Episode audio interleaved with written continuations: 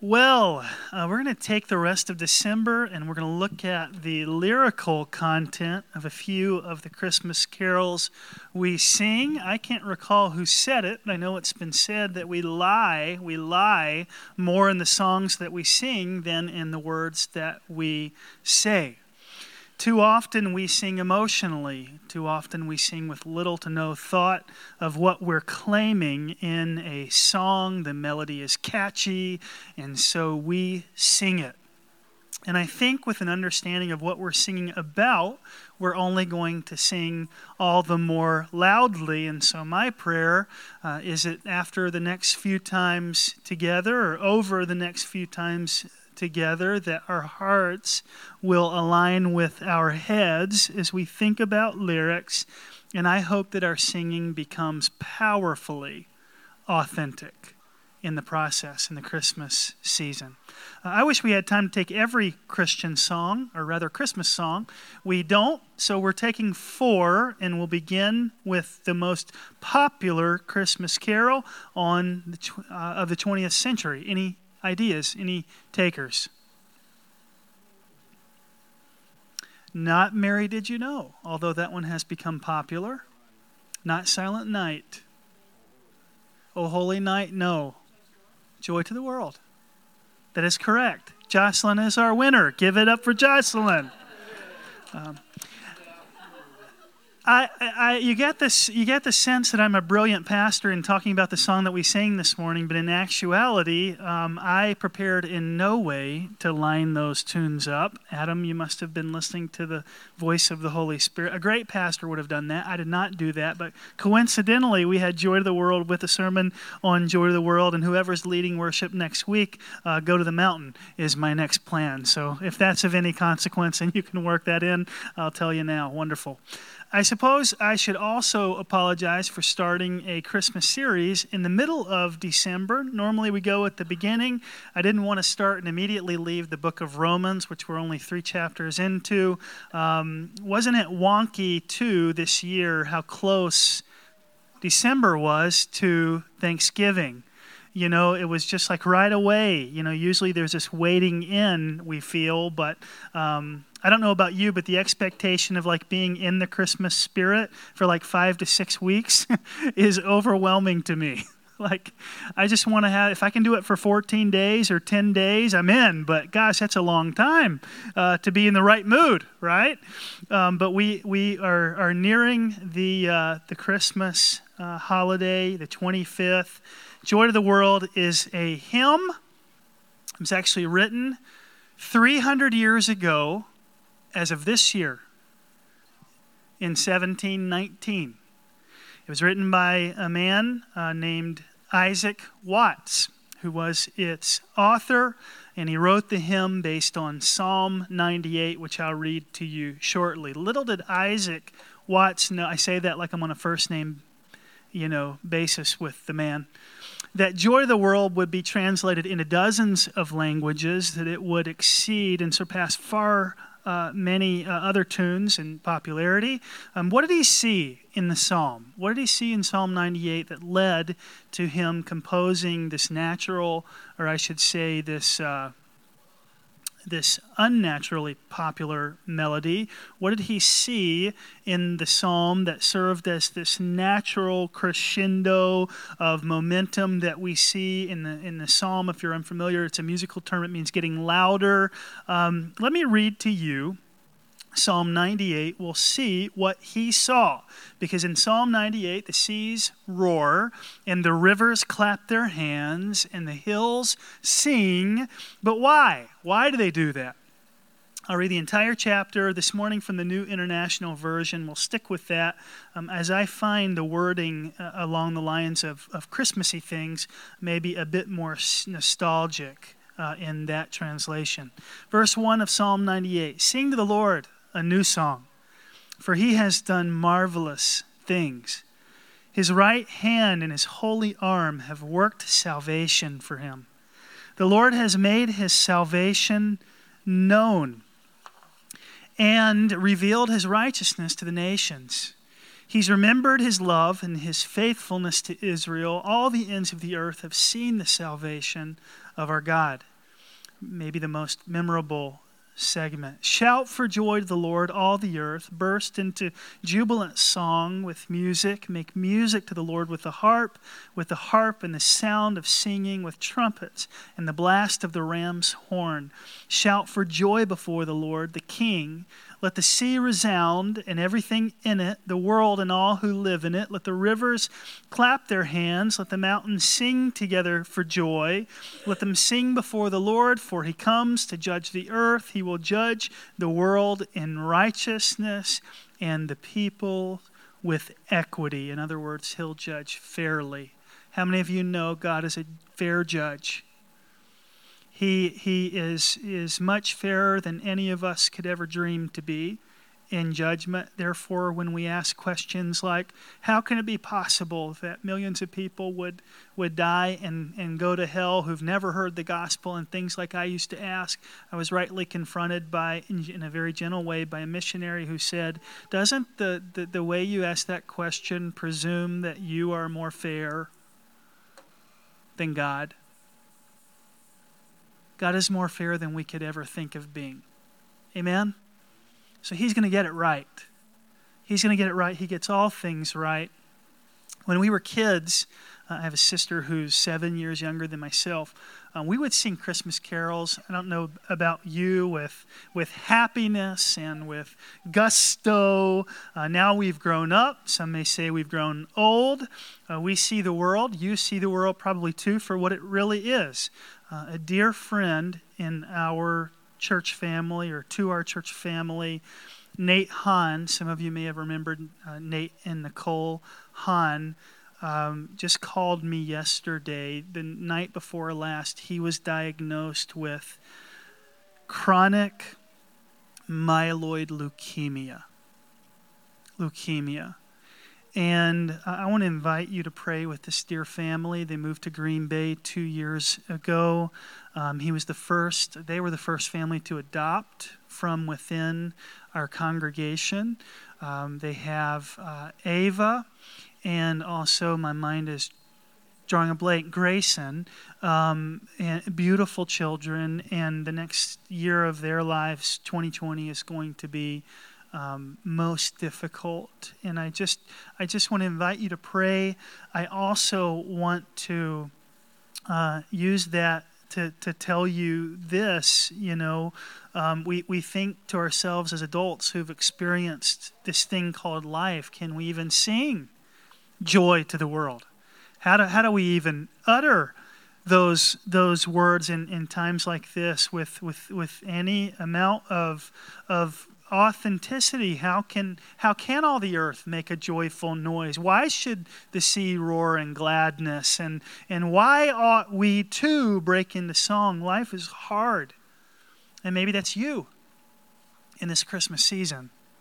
Uh, so here's why the earth should break out into song christmas is that god became man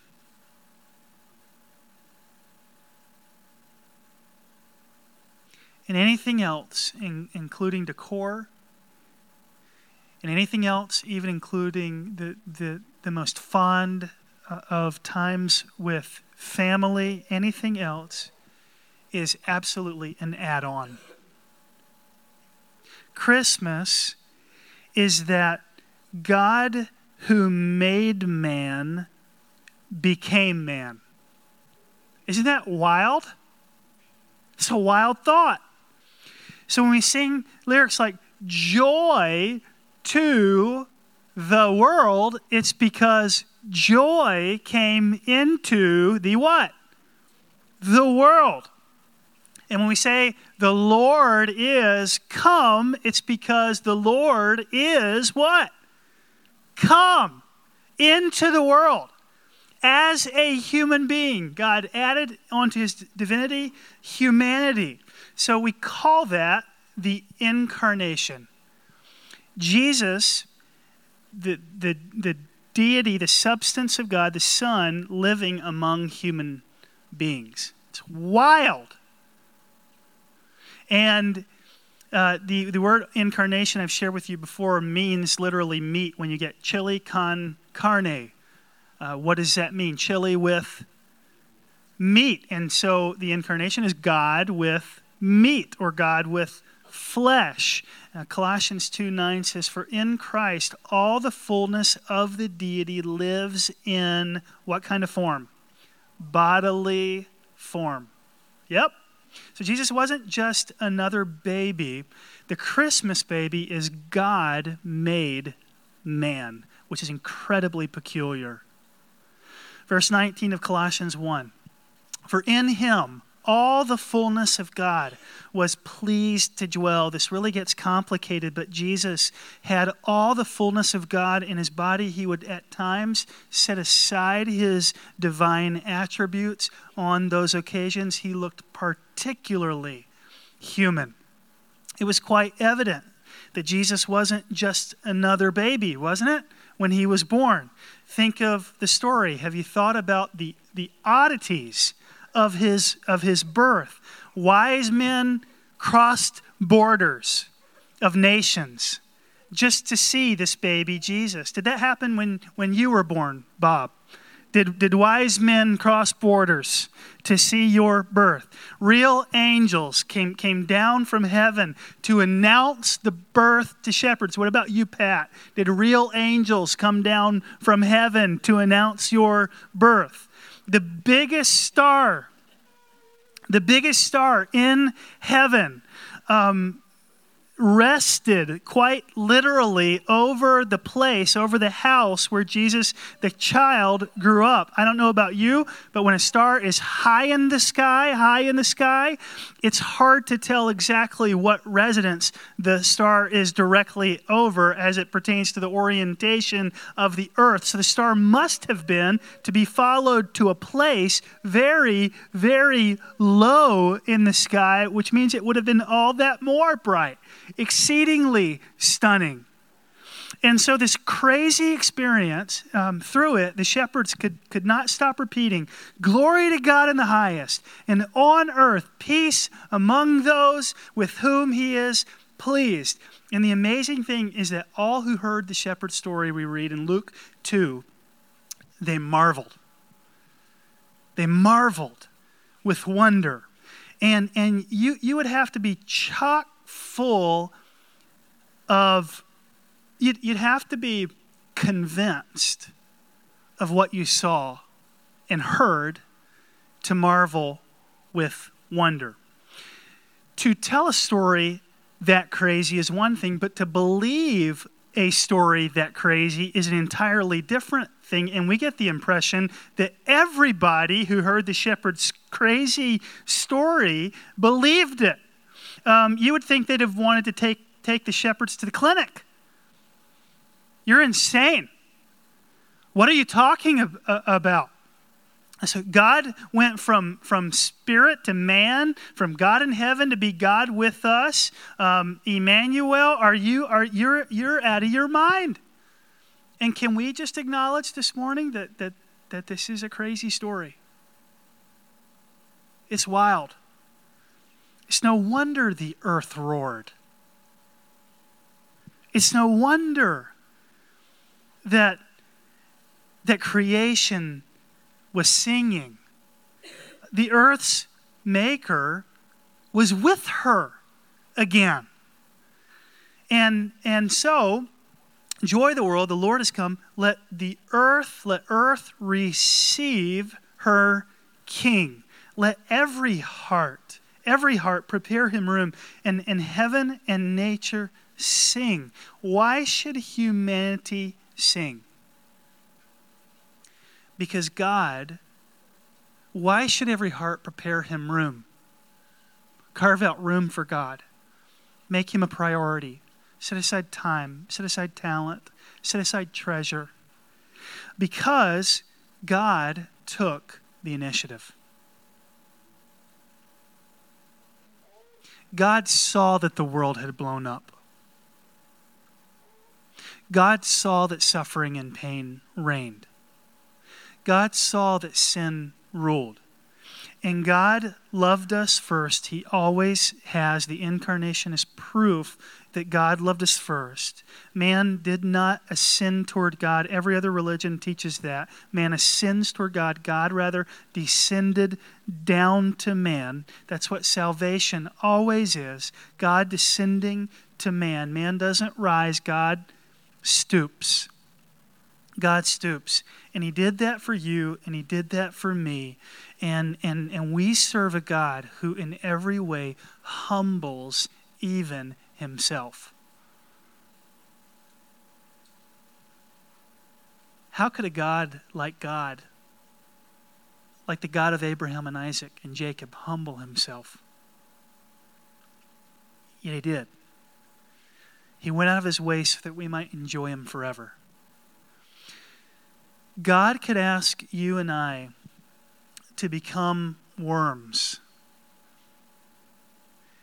and it still would not compare to the distance he humbled himself from heaven to earth. That's how great the distance between having the essence of God and having the essence of humankind really is. Um, there are far fewer socioeconomic classes to jump from man to earthworm than there are from God to man.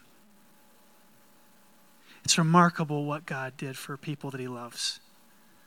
It includes you. So let your heart prepare Him room this Christmas. What else was in Isaac Watts' mind as he read Psalm 98 and penned his carol? This is what he writes He comes to make, God comes to make His blessings flow far as the curse is found. Far as the curse is found. Far as, far as the curse is found. Isaac Watts knew that it wouldn't be easy to sing Joy to the World in a broken world. So he acknowledged three times that there's a curse. There's a curse. And you know what? He himself, um, I have read, was plagued with disease. His physical uh, condition grew to the point that he could not pastor any longer. Uh, he was rejected when he proposed to his bride to be. He did not have the success, young man, that you had last night in hearing her yes. Um, he was rejected. He was embarrassed. He was disheartened. Um, so, how in the world does this guy write joy to the world? How does that happen? Maybe writing the hymn was his own way of preaching hope to himself. Every preacher will tell you they preach to themselves. You just happen to be sitting there. Okay? So maybe that's the case. Um, let me put it this way maybe his fight was for his own ultimate joy. Maybe his, his joy was fleeting, dissipating, hard to, to, to grasp, hard to latch on to. Maybe um, he was looking for a joy and wanted to write about a joy that would never waver, that didn't depend on circumstances, that wasn't something related to something, but rather someone. So let me ask you this How are you affected by the curse today? How is your world broken today? What are you plagued with this Christmas? Maybe it's for you too cancer. Maybe it's someone in our congregation has uh, a a daughter-in-law right now too plagued with cancer maybe it's the loss of a child maybe it's uh, financial hardship maybe it's unconfessed sin Maybe your marriage is, is on the brink. Um, I don't know what it might be. Maybe it's family strife. Maybe you're dreading the holidays. Um, forget Isaac for a minute. Maybe your thought is, how can I sing joy to the world? Not how can he write it, how can I sing it? And I'll tell you, you can sing it for the precise reason that he wrote it. And let me tell you why. Christmas is the very pronouncement that Jesus Christ has the last word over the curse of sin.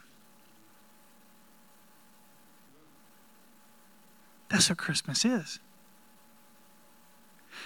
Yes, this is a curse, but now there's a baby.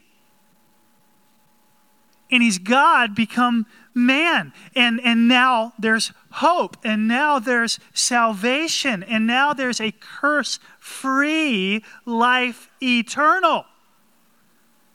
Pain and sin will never have the last word for a human being who's believed in Jesus Christ. In Christ, our lives have the same crescendo as the psalm. Because for the believer, instead of life going downhill and six feet under, our life absolutely goes uphill until we embrace the Savior bodily, live literally in paradise. Heaven is, heaven is a hard thing for us to imagine, but I, I want to just try to help you conceptualize it by saying it's, it's simply, oversimply, it's like a book that never ends, and each chapter gets better than the one that came before it. That's going to be heaven. And, and I'll tell you that um, I'm talking about heaven primarily for a few minutes because as we read about Isaac Watts and the, way in which he composed this hymn, um, for Isaac Watts, this hymn, not for us, but for him, it was about not the first coming of God, but the second coming of God. I'm going to wreck somebody's Christmas this morning. Joy of the World, you can read it. There's not a single reference to a creche, a character in the biblical birth story of the baby.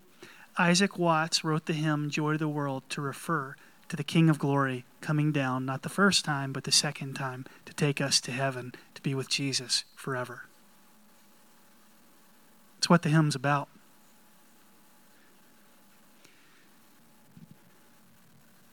The Bible says that one day the king will come back to earth a second time. The hope of heaven is true for you, it's true for me, it's true for all who believe. And here's what we read in Revelation 21, verses 2 through 4. John writes from the island of Patmos I saw the whole city, New Jerusalem coming down out of heaven from God, prepared as a bride adorned for her husband. And I heard a loud voice from the throne saying, Behold, the dwelling place of God is with man. He will dwell with them, and they will be his people, and God himself will be with them as their God, and he will wipe every tear from their eyes, including the one the ones that Nate Hahn cried on the phone yesterday with Shannon and I, including whatever tear you cry in this painful life for whatever reason imaginable. He will wipe how, how good news it is that one day our Creator will wipe every tear from our eye. Isn't it a noble, beautiful thing as a parent to just wipe away a tear from the eye of a child? Isn't that just amazing? That's what our Father is going to do for us. He'll wipe away every tear from their eyes, and death shall be no more. Neither shall there be mourning, nor crying, nor pain any more, for the former things have passed away heaven will be beautiful. You know how hard a bride prepares for her wedding day? I know this because my sister just sent Nora's dress five months in advance to try on. Like they they they work hard at this stuff, right? It's months of preparation. Can you imagine how great heaven is going to be when Jesus, the groom, has been preparing for ages? Can you imagine? There's, there, there's going to be no hatred. There's going to be no jealousy. There's going to be no greed. There's going to be no rivalries. There's going to be no division. No, Edgar and Stratford won't even have beef in heaven. No sickness, no debt, no war, no racism, no funerals, no mass shootings, no physical pain, no stomach flus, no elections. Amen? How is it all possible?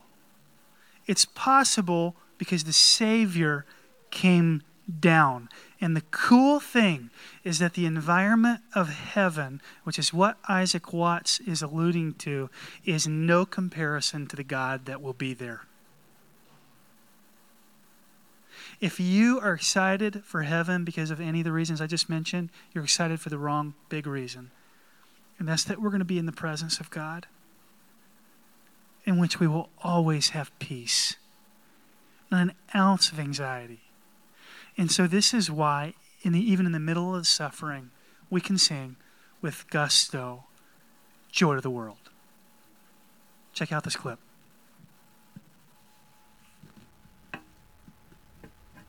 My mama told me something when I was growing up that has forever changed my life. She played the piano at our little church at 3rd and Pine Street for 37 years. She tried to teach me to play the piano, but I wasn't very good. She would teach me the names of the notes, what a major key is, what a minor key is. She tried to teach me musical theory, but I was just bored. Then, one day, she told me that the best news in the world is found by playing a simple scale on the piano. I had no idea what she meant, so she told me to play an eight note scale. So I did.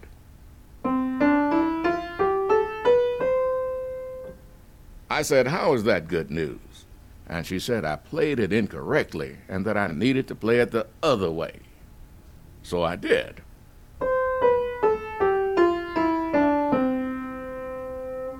Again, I said, How is that good news? And she said, I played it the right way, but I needed to add the pauses. The pauses? She said, The pauses. Add them on the first, second, fourth, sixth, seventh, and last note. Now, I was frustrated and said, How can eight notes with random pauses be the best news in the world? Then I got up, walked away, and went outside. Frankly, I didn't care what she was talking about. I didn't like playing the piano anyway. Well, years later, my mama got sick and passed away. As I was thinking about her, I remembered what she told me about the piano. Not only that, I still remember the notes she told me to pause the first, second, fourth, sixth, seventh, and last note.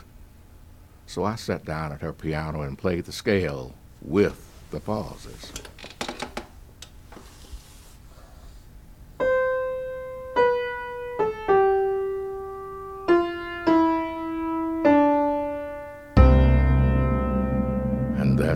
Realized the good news she was talking about.